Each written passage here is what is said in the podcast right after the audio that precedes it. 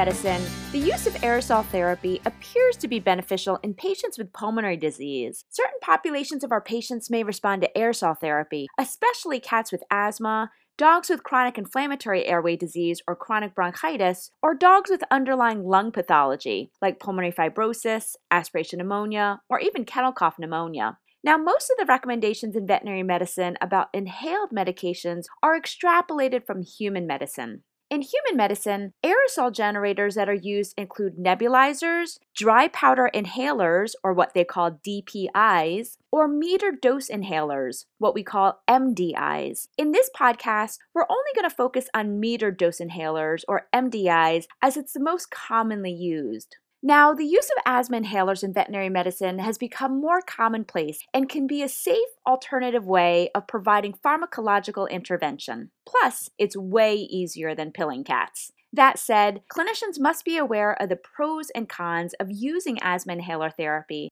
and understand the mechanism of how these products work.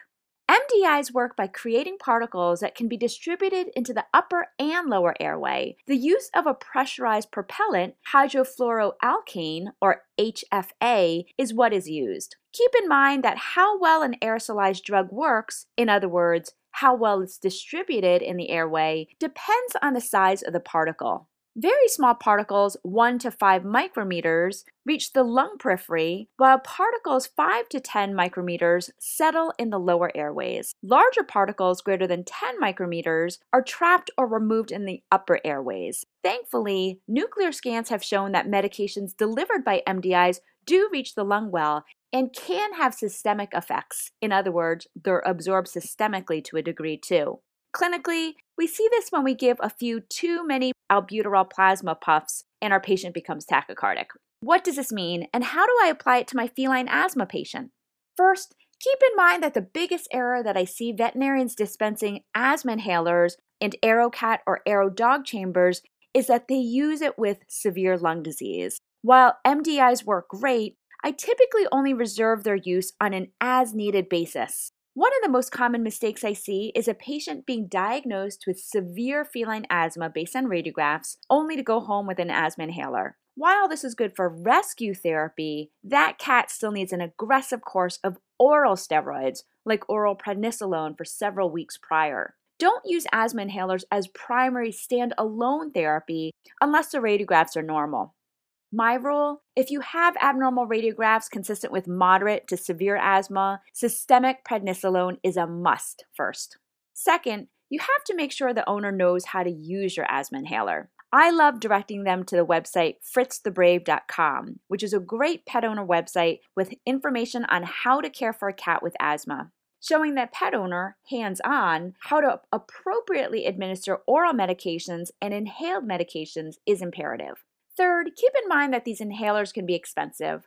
On average, $70 to $100 an inhaler, but they can be very effective. The two most common asthma inhaler medications used in veterinary medicine are albuterol, a beta agonist, or fluticasone, a glucocorticoid, often called Flovent. Typically, albuterol can be used in cats as needed. It shouldn't be used routinely. If the patient requires routine therapy, again, it needs oral medications. Typically, in cats, two puffs of albuterol is sufficient.